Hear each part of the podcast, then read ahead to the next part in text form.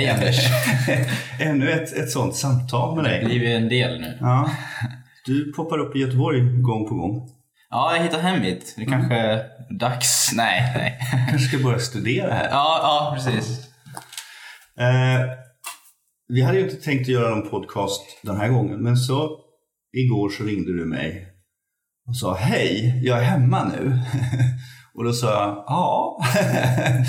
ja, du kanske har läst i tidningen? Nej. Och jag har ju inte Dala-tidningen. Så att- Nej, nej.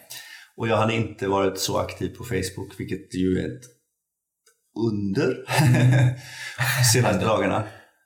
Och då stod du på Landvetter. Varför gjorde du det? Ehm, ja, det, det första jag gjorde när jag kom ur planet eh, var att eh, jag fick slå på min mobil för första gången på eh, tre dagar. Ehm, så jag, jag, så sen, sen jag öppnade så såg jag att det bombade massa, massa mail, massa samtal. Uh, jag hade jättemånga, alltså två dussin Facebook-meddelanden. Är det okej, mår du bra? Och jag hade ingen aning om hur, hur man hade fått reda på vad som hade hänt. Och sen, sen eh, såg jag att det stod om hela händelsen på DT. Och eh, att det blev en väldigt stor snackis när jag var borta. Så eh, det som hände var att eh, jag tillsammans med eh, eh, två representanter från Pisselamp-föreningen eh, och eh, två från Göteborgs stad. Vi skulle åka till, eh, till Palestina, var planen. Och det slutade inte så väl.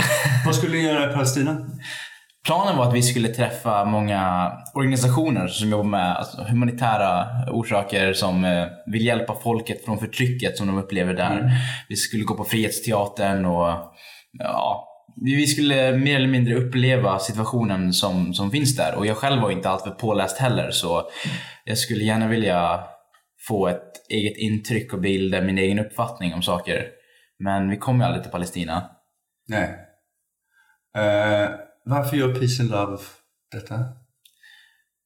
Peace and Love jobbar mycket med eh, främjandet av eh, positiv samhällsförändring. Jag själv jobbar inte alls med festivalen utan snarare med eh, budskapsdelen. Både på lokalplan i Borlänge och på internationellt plan. Så Peace Love har ju mycket samarbeten med, med Kuba, med Chile och Palestina som de har varit i tidigare. Och den här gången var det min tur att få åka. Men när vi kom fram till, till Tel Aviv så var jag på flygplatsen eh, och alla var så jättepepp. Eh, och jag hade precis träffat Lena och Per som jobbar för ett nytt kulturcenter här i Göteborg. Och så åkte vi tillsammans, ja, Kerstin var med oss från, som, från föreningen som ordförande. Uh, vi stod i kön där och Kerstin och Lena som stod tillsammans kom in utan att bli tillfrågade någonting. Uh, men, men sen, sen när jag visade mitt pass och sådär eh, så, så frågade, kom det direkt mycket frågor från den där eh, unga tjejen som satt i eh, Passkontrollen. Precis, i passkontrollen och eh, fråga vad ska du här? Var kommer du ifrån? Och och jag, jag, var, jag var charmig, hon, hon skrattade och sådär. Men till sist kom en, en stor man in också och sa Följ med här till, till det där rummet där borta. Så tog han mitt pass och sa jag kunde inte göra någonting, jag, jag följde med. Utan att tänka allt för mycket på det. Men eh, så hamnade jag i ett, eh, ett eh, förhörsrum och den här mannen letade efter, jag, jag berättade tidigt att jag, jag var här med ett gäng och att, att jag var här med en kille som heter Per. Så, så han gick ut igen och kollade, vart är Per liksom? Och sen så visade han passet och där, där dök Per upp, det är jag sa han. Och sen, sen följde han med också. Och det vi kom fram till som en grupp, det var att vi skulle presentera oss själva som turister i landet. Vi skulle bara besöka Jerusalem och vi skulle ja, besöka de heliga platserna. Uh, kanske bada i Döda havet eller något. Uh, men, men de var väldigt ihärdiga med sina frågor. Och anledningen de tog upp mig från början misstänker jag för att jag eh, stack ut med min hudfärg. Uh, Ja. Nej, jag ska inte ställa några följdfrågor. Ja, okej. ja, men, men Du anta- är lite mer pigmenterad än jag. men- Ja, det kan man nog säga. Men, men alltså, ja, de misstänkte väl att jag var muslim antar jag. Uh, men det avvik ganska snabbt ifrån att, att uh, de, de blev att, eh, de, de, de trodde att jag var, ja, med någon radikal vänsterorganisation som skulle demonstrera mot förtrycket. Mm. Uh, då de, de tog min mobil, gjorde de. Och de såg i min kalender att alla platser vi skulle vara på, alla de här städerna i, i Palestina. Och direkt sa de “We know you're lying”. Och så sa de till mig att uh, “We don't care about the reason you're going to Palestine. We just care about the truth”, sa de. “We don't care if you're volunteering or...” Ja, så sa jag, men ja, det är rätt. Ja, det är ungefär det, därför jag åker dit. Vi, ska, vi har ett kulturutbyte, vi ska träffa organisationer. Så. Och sen dess spårade det bara ur. Gjorde det. Så de tog alltid oss i omgångar. Eh, först jag, sen Per, sen jag, sen Per. Var ni i samma rum samtidigt eller tog de ut er och in er? Och... Vi, vi, vi, fick några minuter tillsammans ibland. eh, men för det mesta dels var vi liksom själva. För ena stunden var det han som förhördes och sen var det jag. Eh, och de manipulerade, de vred och vände. De sa han har sagt det om dig och du har sagt det om honom. Ja. Så eh, de är väldigt tränade. Eh, Ja, de är väl de duktigaste i världen. ja, det kan man nog säga. Och jag misstänkte att du fick uppleva, var de liksom vänliga och trevliga mot dig eller? Nja, nej, utan, utan de är väldigt konfronterande i sitt sätt att hantera. ja, det, det, var, det var mer att eh, de alltid pushar, pushar, pushar. Uh, och eh, vi, det var alltid vi vet att det ljuger, vi vet att det ljuger. Och det alltid, som, som kuggfrågor. Det kändes till slut att de inte bryr sig alls om sanningen. De vill bara att man ska svara på ett visst sätt som de vill att man ska svara. Uh, till exempel Per frågade dem, eh, vi vet, vi vet att du är här för att volontärarbeta, men han ville inte använda ordet volontärarbeta.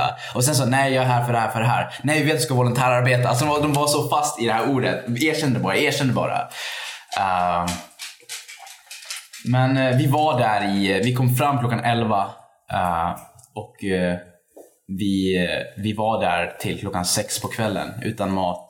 Eh, vi hade bara ätit frukost innan, innan flyget. Så vi hade varit där ungefär 12 timmar utan mat.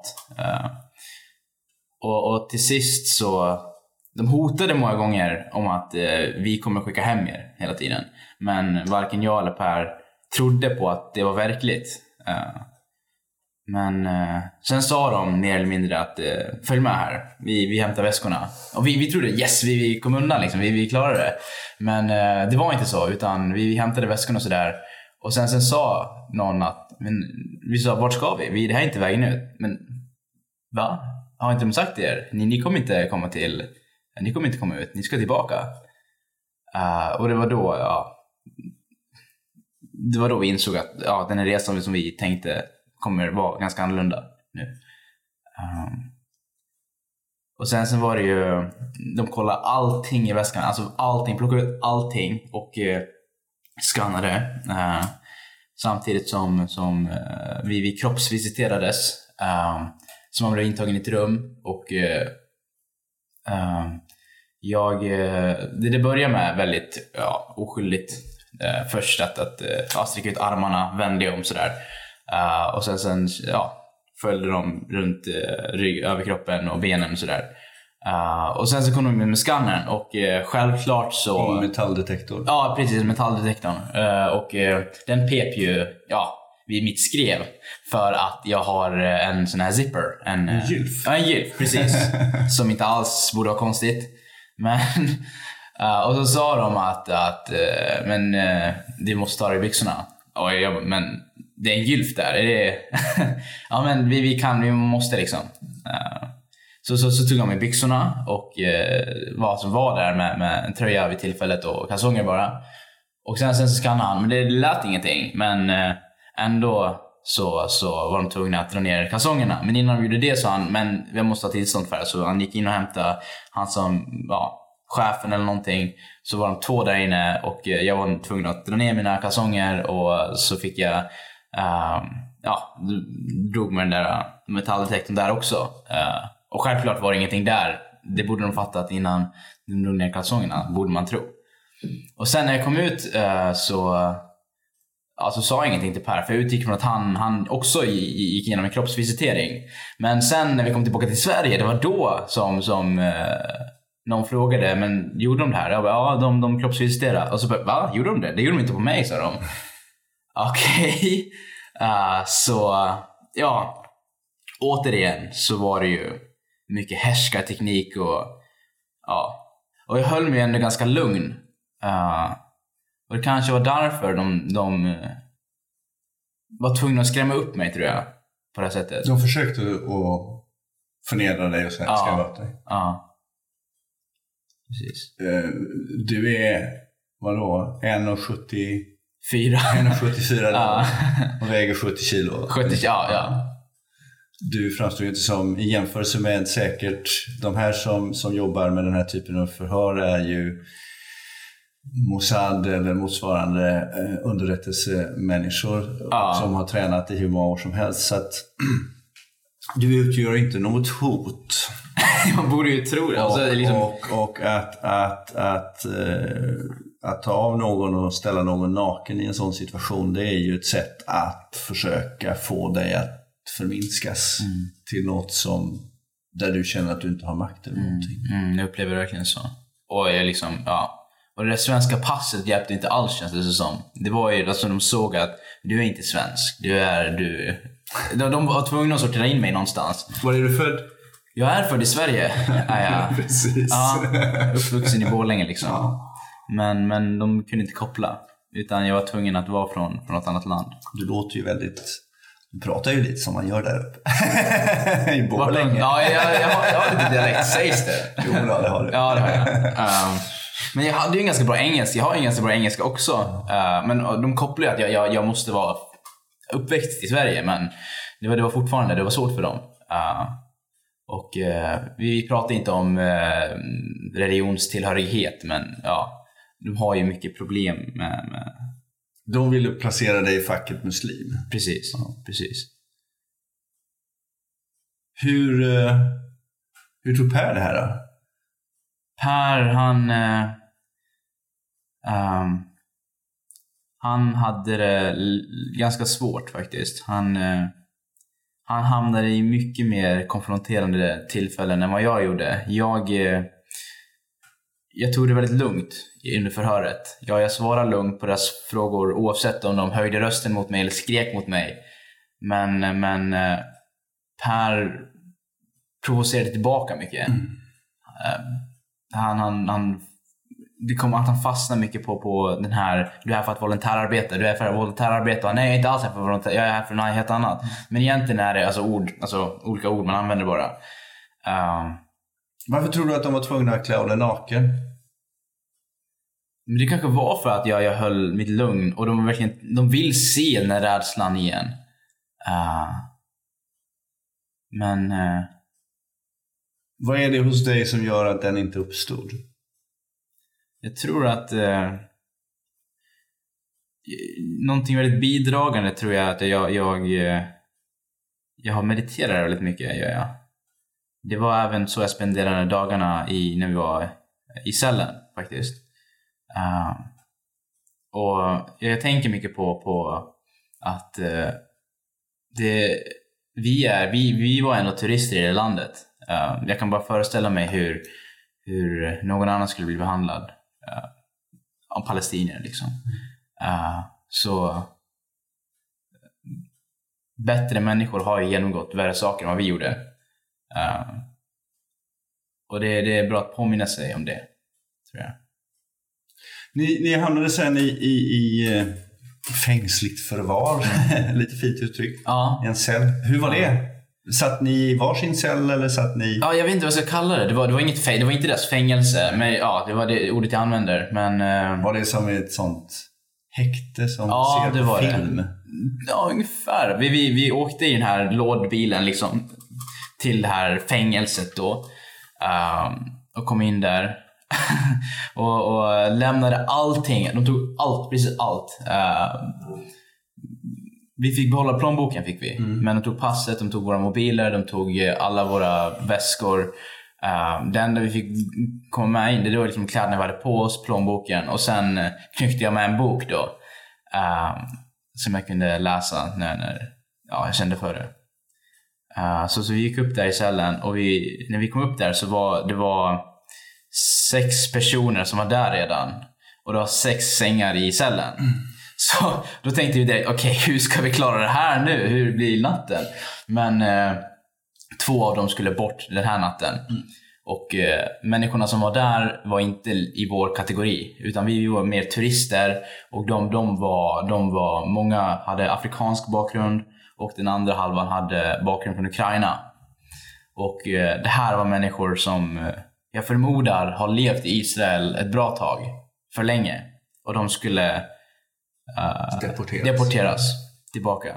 Så när deras dag kom så var de otroligt mycket mer nervösa. Uh, jämfört med oss. Vi visste att vi skulle vara här i fyra dagar nu innan vårt plan hem skulle komma. Uh, vi flög hit med Nor... Hur uttalar man det? Norwegian? Norwegian? Ja, med svenska finuttalet.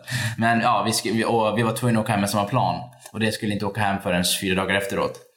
Så, så vi, vi, vi bytte ställ fram och tillbaka hela tiden också bytte cell så ni fick sitta med andra människor? Ja, ja, fram och tillbaka. Och det var vissa gånger, ungefär ett till två tillfällen per dag, man fick gå ut uh, i en sån här utecell. Ungefär. Rastgård? Ja, precis. En rastgård. Och träffa alla som var i de här cellerna.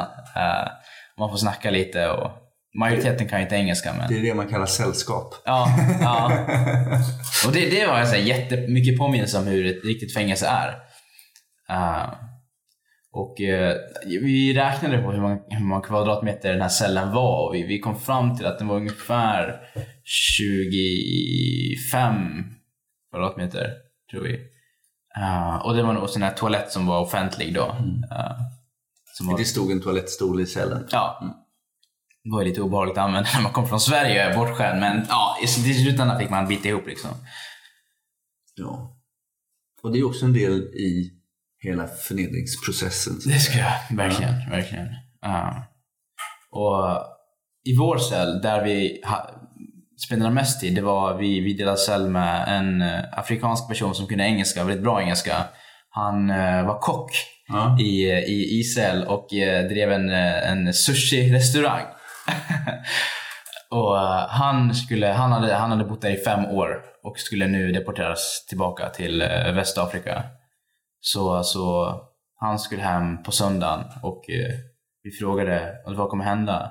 Bara Gud vet, sa han. Jag, jag, jag vet inte. De, de, hade de hade försökt få honom att skriva under men han hade aldrig gjort det. Han kämpar emot. Mm. Men nu, nu ja, använder de mer våld. Så, inte våld men alltså, verkligen ja, fysiskt försöker få honom att skriva på. Uh, så det var många djupa berättelser vi fick höra och det var otroligt givande. Uh, den ena ukrainaren, han, han kan, vi vet inte om han inte kunde prata eller om han inte ville. ville. Mm. Så man såg ju en, en otrolig uh, hopplöshet i deras ögon. Gjorde man. Så du åkte till Palestina, eller mm. du åkte till Israel? Ja, till Tel Aviv. För att komma in i Palestina. Yes. För att med hjälp utav, eller utifrån Peace and Loves grundbudskap och eh, värdering etablera bryggor eller broar till liknande aktiviteter i Palestina och för att skapa en dialog och förståelse. Och dit fick du inte komma. Men det du fick se var ju uppenbarligen den, den spegling som de som bor på Västbanken och i Gaza upplever. Uh, så du har ju egentligen mött vardagen i Palestina fastän på ett väldigt kondenserat och speciellt sätt. Ja, det kan man säga. Ja, alltså jag ville ju verkligen åka till Palestina, träffa folket, ja. se vilka de är. Men jag fick ju inte det. Uh, men på något sätt så upplevde jag ändå kanske rädslan som de upplever. Uh, sättet de blir behandlade och uh, man fick ju ett annat perspektiv på saker uh, genom att själv sitta i situationen. Inte lika illa, men uh, i närheten. Uh, så. Vad trodde de att du var? Tror du? Vakterna och... Var vakterna lika vakterna i häktet får vi väl kalla det, eller förvaret, var de lika otrevliga som förhörs? Det var många som var otrevliga i fängelset också. Många som som, som blev otroligt irriterade på oss. Uh, speciellt på Per. Vi, uh, han, han hade jättesvårt i fängelset faktiskt. Han, uh, jag som sagt mediterade i fängelset för att få tiden att gå. Och, men men han, han, han gick fram och tillbaka som en... Ja, han, han fick otroligt... Alltså nästan psykbryt. Han gick fram och tillbaka, knackade på fönstret. han var stressad? Ja, han var stressad. Han, han, han, han kände sig maktlös. Han visste inte vad han skulle göra. Och han var alltid tvungen att fokusera på någonting. Så han knackade på fönstret och sa någonting. Jag måste ringa det samtalet. Och sen gick de iväg. Och sen knackade han på fönstret igen och jag måste göra någonting igen. Och, och de blev inte glada. Och de inne var inte heller glada på oss. Eh, men, eh, men det var många, det, det, det var några i fängelset som var där av en väldigt god anledning. Det var en person som berättade att han är där för att eh, det är visst det är orättvist för turisterna som inte får komma in, men han är där för att ge dem den bästa möjliga uh, behandlingen som de kan få. Uh, det, det, är ju det är lite leksaker på, på den här ute, uteplatsen. Så barn kommer dit också med sina familjer. Uh. Men när du säger, alltså de, jag, tror ju inte, jag tror ju inte att, att gränspolisen eller vad jag ska säga. Jag tror inte den israeliska staten såg er som turister. Nej, det gjorde de inte. Nej. Nej. Så ur deras perspektiv. Och sen, sen, sen är det väl ganska uppenbart att det här är ju ett spel. Mm. Det här är ju ett sätt. Alltså det faktum att, det faktum att Per betedde sig så stressat som du upplevde det och kanske andra upplevde och framförallt han själv upplevde det. Medan du satt och mediterade. Mm. Alltså det finns ju ingenting som är så provocerande som folk som är lugna i en situation när, när, man själv skulle, om man hade befunnit sig i den situationen, upplevt stress. Och då utgör ju du ett större hot. Därför att de förstår inte. Nej. Här sitter den här 19-åriga killen från Borlänge och så är han kolugn. Mm. Uh, du sa att de hade gissat om du var från... Uh, Nepal var det många som sa. Nepal och Indien var det de kom fram till det också. Uh, och det här sa de ju på hebreiska, men jag hörde dem säga ja, när de de nämnde namn liksom och bollade fram och tillbaka. och buddhist. Buddhist. Uh, ja. Det, blir ju, det, det, det visar ju det visar ju lugnets kraft. Mm. Lugnets och viljan till dialog. Mm. Samtidigt så visar detta ju också det visar ju på den problematik som finns där. Därför att du säger att det fanns någon som var i, i häktesvakt som var där för att han ville göra, göra gott. Sen kan det lika väl ha varit ett spel Mm. eh, i förhörsteknik för att kunna få fram ytterligare saker även när ni befinner er där. Att, att någon är snäll som kanske förhoppningsvis så anförtror sig någon till honom och Mm. berättar hela Mm. sanningen. Ja, det låter väldigt paranoid, men det kan vara, mycket väl vara så. Ja, i all, ja. Alltså rent psykologiskt så, så finns det ju sådana dynamiker som fungerar. Mm. Men, men samtidigt så visar det ju också att få folk att bete sig på det omänskliga sätt som du beskriver. Att dra in en 19-åring och, och sen trots att, det, att, att metalldetektorn inte ger utslag eh, kräva att man eh, tar ner byxorna och, och står naken inför två främmande, helt främmande människor som man är totalt i deras våld. Alltså det finns ju ingenting som du hade kunnat göra om de hade velat göra vad som helst. Ja, du hade kunnat skrika men det hade liksom inte hjälpt. Eh, det, det visar ju på det absurda i situationen. Alltså att, att leva i, i en sån miljö. Eh, både, både utifrån soldatperspektivet och, och, och Palestina. Så det, blir, det blir så absurt. Och det enda sättet att överbrygga detta är ju genom dialog. Genom att börja förstå att, nej men jag, som du gör, liksom, jag finns här. Jag är här. Och avsikten var att göra detta. Och okej, jag får inte komma in.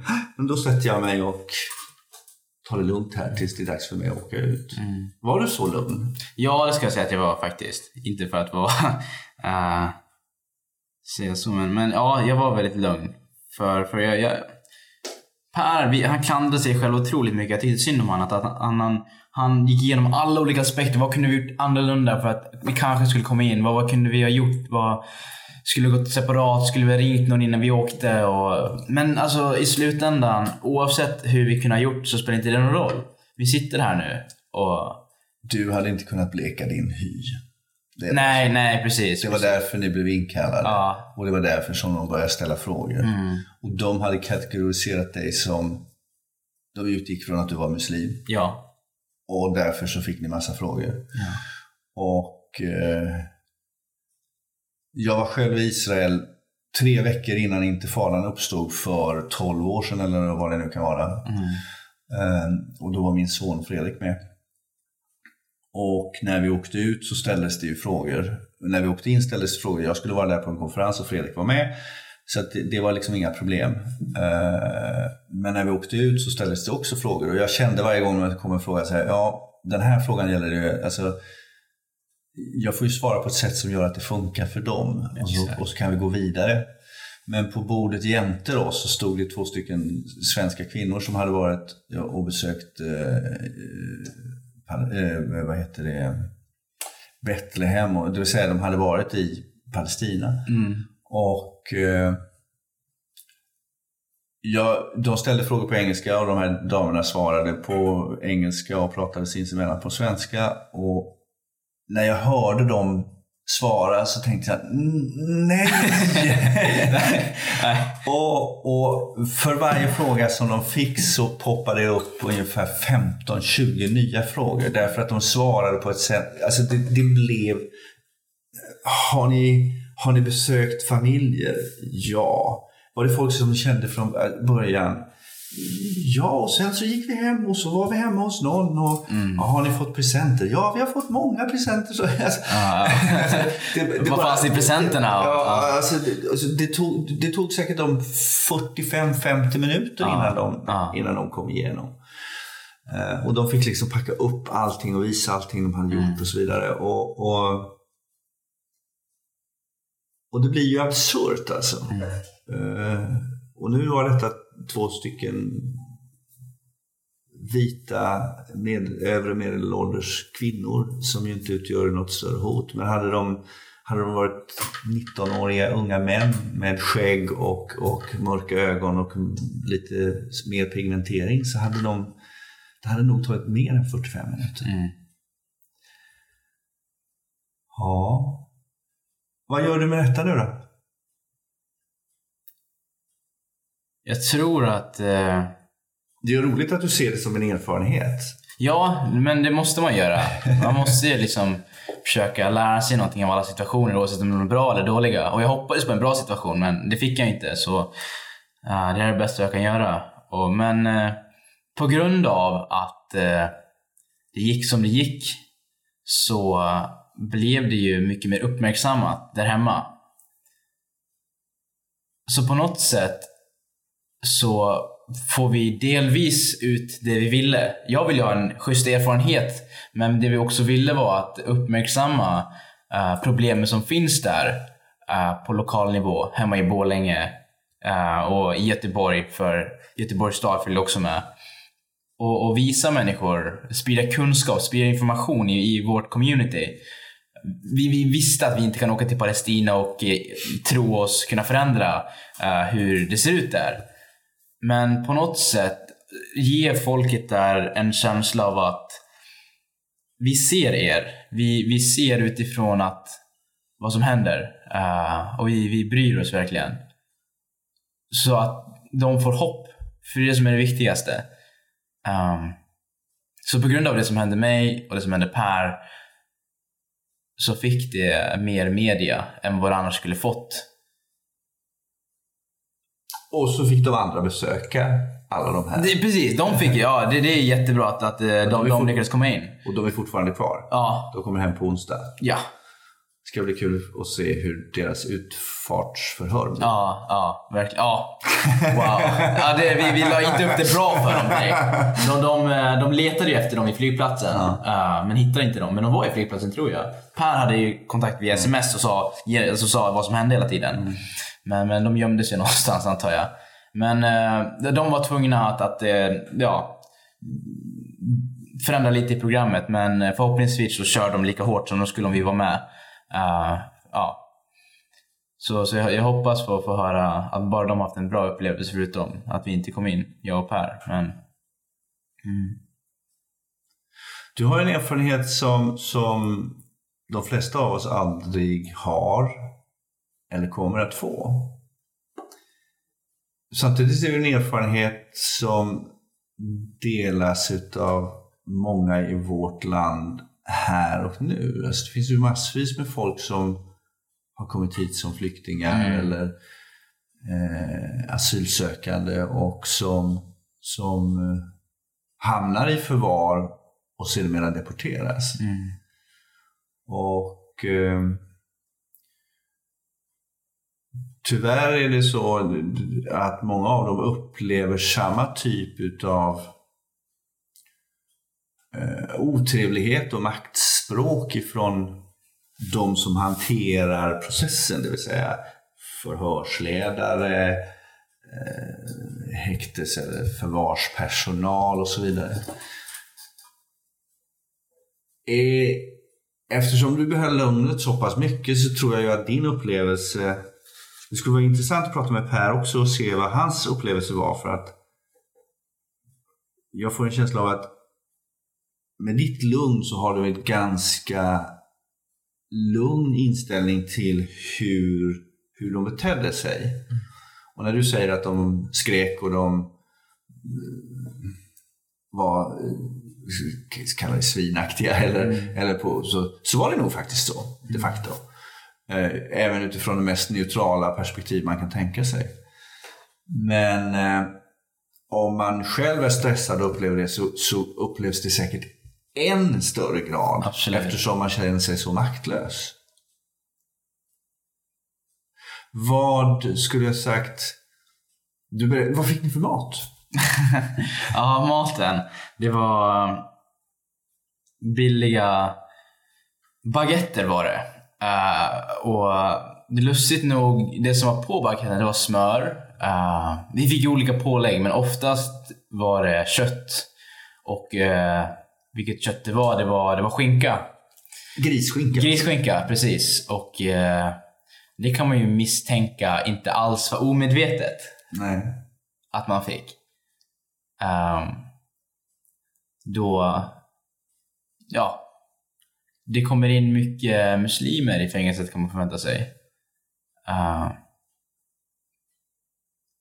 så, så jag tror det, ja, det kanske var lite medvetet faktiskt att, att att, eh, att vi fick äta det då. Men det framstår ju som, som, som, som i alla fall väldigt underligt att man serverar grisskinka på smörgås här. Samtidigt så har jag, jag har en erfarenhet. Jag, vi var ute i, jag var föreläste ute i Biskopsgården om entreprenörskap eller rättare sagt att starta mm. nytt och, och göra affärer. Och det var kanske ett 60-tal åhörare och 60% av dem minst var muslimer. Mm. Och eh, stadsdelen eller Nyföretagarcentrum där ute hade ordnat det här. Jättebra arrangemang och, och de gör fantastiska saker. Eh, och det var jag och så var det en kille som heter Farid Nolen som, som jobbar med mattevision och sådär. Och så var det någon kille till. Och så var det någon tjej som också pratade om företagande och så vidare. Och så bjöd man på te, kaffe, vatten och en fralla. Mm. Och så när de dukar fram den här frallan så, så tittar jag på mannen som dukar fram och så säger jag så här, vad är det för någonting på frallan? Och så säger han, ja det är ost och skinka. Säger han. Ah, ja. Och så säger jag, är du muslim? Så säger, säger han, ja det är jag. Är det inte konstigt att man bjuder på skinka och ost på en fralla mm. när 60% av dem i lokalen är muslimer. Är det inte som att säga du är välkommen men mm, sorry. Verkligen. och, och han, hade, jo, han sa ju det att han hade tänkt på det. Och då pratade jag med, med hon som organiserade det här. Och, och hon är judinna. Så jag sa, jag, jag förstår inte. Och, och hon hade inte heller tänkt på det. Därför att hon hade beställt frallor utan att specificera. Och, och som jag sa det att, att, att det, här är ju, det här blir ju bara fel. Mm. Och det kan jag förstå i, i, i när vi befinner oss i Göteborg, Sverige, här. vi äter oftast ost och skinkfrallor. Det är liksom vår tradition, vår kultur, den typen av mathållning vi har. Men i Israel, i ett förvar, så framstår det som, jag vet inte, antingen så är det väldigt billigt som gör att man väljer att göra det, eller så är det, eller så är det just för att skapa någon slags Jag tror det skulle kunna vara en kombination kanske. Ja, de kändes väldigt... bi- Men man märkte ju på, på väggarna i här- den här cellen. Uh, folk hade vad ska man säga, smugglat in pennor. hade de. Och eh, De hade uttryckt sig på väggarna. Så väggarna var fyllda av, av budskap och meddelanden. Mycket eh, om, om eh, människors upplevelse i cellen. Vissa skrev på svenska, så det har varit svenskar där innan oss. Um, vissa hade skrivit på sina språk, vissa hade skrivit om sitt hat mot Israel till och med. Vissa hade skrivit om Hitler. Um, vissa hade skrivit om, om Allah, om, om hur, hur, hur, hur han ger styrka till de som, de som tror på han. Och, eh, så det var ju väldigt intressant också. Uh, och se hur folk har uttryckt sig innan. Ett stort flöde av graffiti. Ja, det skulle man kunna säga. Ja. Fastän med ord. Mm. Spännande. Mm. Hur var det? Hur var det, var det liksom rena lakan och... Usch, ja, det, det var, alltså, in, innan vi kom in, när vi kom upp första gången och tog alla våra väskor och allting så uh, gick vi igenom receptionen, eller vad man ska säga. Och uh, de frågade oss, eh, har ni några allergier? och jag tänkte, jag, jag har ju, jag är kvalsterallergiker men jag tror inte det är läge att säga det. Jag tror, jag tror inte de skulle förstå eller bry sig överhuvudtaget. Men så jag, nej, jag har inga allergier. Uh, men eh, de där madrasserna vi fick, eh, det, var ju våningssängar och eh, i vissa fall var det en plastmadrasser och, och ett, ett, ett, flistäcke. Och andra gången fick man ett, ett lakan också. Men i mitt fall, och det här lakanet det var ju missfärgat. Alltså det var grönt och gult och alla färger man kan tänka sig. Så nätterna var värst tror jag. Jag fick väldigt lite sömn. För det kom mycket mygg in och eh, varje morgon så var mitt ansikte helt liksom... Det var där alla mygg satte sig i mitt ansikte och var svullet. Och plus att med min, min kvalsterallergi så, så vaknade jag väldigt förkyld varje morgon också. Och, eh, uh, men jag, jag tog pappersrullen från, som vi hade uh, i sängen. Hade jag den, och, ja, det var ju väldigt störande för de andra när jag snöt hela tiden. Uh, så... Uh, Ja, det, det var vår upplevelse av sängarna, om man säger så. Uh, och de, de, alltså, de byter inte lakan, utan det är folk som är där hela tiden, som svettas, som har varit deporteras, som, som gråter. Alltså, det, de, de har ju liksom ingen standard på det sättet. Uh, som man förväntar sig komma hit till Sverige och vara i fängelse. Spännande. Mm, det kan man sammanfatta det som. Men det är uppenbarligen så att den, den energi, även om den i det här fallet upplevdes som negativ, kommer att omvandlas till något positivt och Det hoppas jag. Ja. Ja, det, det är efter jag kom hem så är det jättemånga som har skrivit till mig. Uh, många med palestinsk bakgrund själva som har skrivit om sina upplevelser, om sina, vad som hänt med sina familjer. Vår gemensamma vän Nadim till exempel, hans far har varit fånge i, i eh, Israel när han var 17. Han är. suttit, fängslad i, Ja. under lång tid. torterad Ja. i, i nästan ett år om jag minns rätt. Och sen så sa Nadim till mig att eh, anledningen som han kom ut var på grund av en författare som, som åkte runt i, i eh, Israel och hjälpte människor. Och hon själv var polsk men konverterad till, till eh, judendomen. Så, så han ska skicka den här, den här berättelsen till mig, ge mig ett exemplar. Sen känner jag även en tjej som bor i Stockholm som heter Wafa. eh, som är väldigt engagerad. Hon är med i eh, Youth Against eh, Settlement. En organisation som vi bland annat skulle träffa. Och hon åker dit varje år. för att, och väldigt engagerad i den frågan. Och hon kommer inte dit genom Tel Aviv såklart. Utan hon åker till Jordanien och åker två dagars bilresa till Palestina. Och hon delar även med, mig, med sig till mig också. Så på det sättet så samlar ju så många historier på något sätt kan förmedla som ett paket nästan. Uh, och jag uppmanar absolut fler att dela med sig om, av sina erfarenheter och upplevelser. För det är så bra att, att, att, att man pratar om det här. Uh, för det är genom berättelser som jag tror förändring sker. Uh, som skapar drivkraft hos människor. Kunskap och som får människor att dela med sig till sina familjer, till sina vänner, till sina kollegor. Så. Och att jag gärna skulle vilja bidra med, med min erfarenhet också.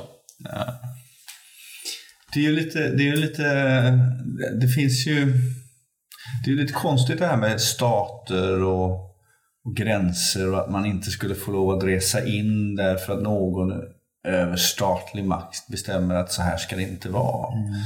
Eller vi bestämmer vilka som får och vilka som inte får. Eller ännu värre, våran rädsla styr över vem som får och inte får. Mm. Och rädslan uppstår ju eftersom man inte pratar och, efter, och eftersom man inte har en dialog och eftersom mm. man inte får höra varandras berättelser. Uh, och det, vi har ju till exempel Demokrati är ju att, att låta att låtas lyssnas på. Att få lov att yttrandefriheten handlar ju om att, att få komma till tals. Mm. Men förutsatt naturligtvis respekt, respekt för andra. Man får inte komma till tals på andras bekostnad. Man får inte stoppa andra att komma till tals. Ja. Mm. Det var väldigt eh, kul att eh, du dök upp här i Göteborg tycker jag. Ja, det var ju när jag kom ut till det planet, såg på min telefon. Det första jag gjorde var att ringa min mamma. Och sen nu är jag i Sverige, tar det lugnt så här. Uh, andra jag gjorde var att kolla på Facebook vad som händer och se alltså, flödet jag fick. Och det tredje var att ringa dig och sa Hej, jag är här! Ja, hej, jag är här. Jag är hemma. kan du hämta upp mig?